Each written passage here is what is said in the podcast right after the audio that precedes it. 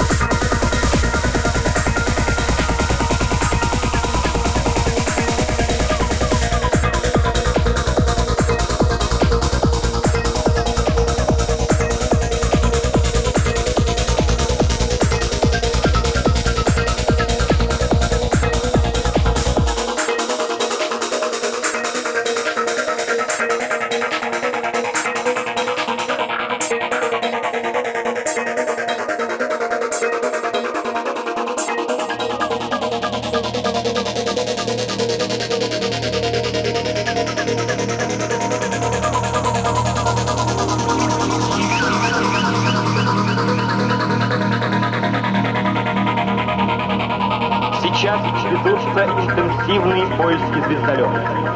Корабль пришельцев будет найден.